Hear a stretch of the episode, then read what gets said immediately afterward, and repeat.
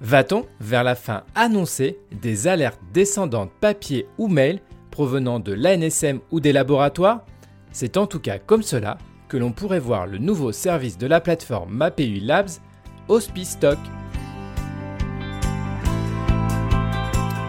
C'est encore une preuve du dynamisme et de la nécessité de modernisation de nos pratiques avec la mise en place depuis quelques jours d'un nouvel outil pour les pharmacies à usage intérieur. Son nom, HospiStock, se place dans le champ très complexe de la gestion des ruptures et autres arrêts de production.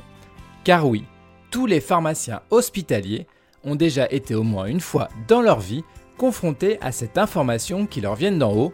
Tel médicament est en rupture ou ne sera pas livré, débrouillez-vous.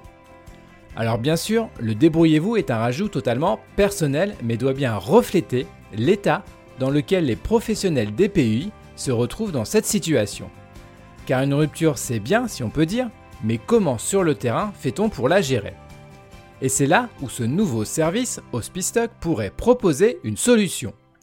Car en plus de donner de l'information, les laboratoires et groupements et pharmacies peuvent agir sur leur catalogue en switchant vers d'autres alternatives. Car l'idée du concept est simple. Réunir sur une plateforme numérique tous les acteurs afin de gérer de manière dématérialisée et donc rapidement les situations problématiques. Ce nouveau concept est pour l'instant en phase de test dans plusieurs P U I et quelques labos participent aussi à l'expérimentation. Nous sommes donc au début du développement de ce nouveau service. Donc je pense que ce concept vient répondre à un besoin réel des acteurs de terrain. Comme d'habitude, MAPEU Labs utilise ses connaissances techniques pour proposer des évolutions majeures du métier. Rappelez-vous les échanges de médicaments il y a quelques années ou encore récemment, la remontée des stocks de médicaments en pleine crise sanitaire.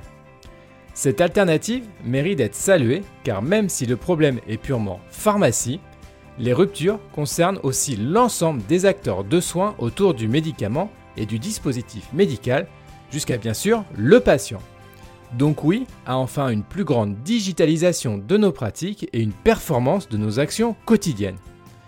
Tout ce qui peut être modifié pour améliorer nos pratiques devrait être une priorité, car au fond, le pharmacien dans sa P U I n'y est pour pas grand-chose quand un laboratoire est en difficulté. Et pourtant, c'est bien lui qui fait en sorte dans l'immense majorité des établissements de santé que des solutions alternatives soient mises en place quand arrive le mail de l'A N S M, le courrier du labo ou encore le fax du Conseil de l'Ordre. Vous avez apprécié cette chronique? Bonne nouvelle, vous pouvez le faire savoir en vous abonnant au podcast, en mettant cinq étoiles et en vous inscrivant à la newsletter.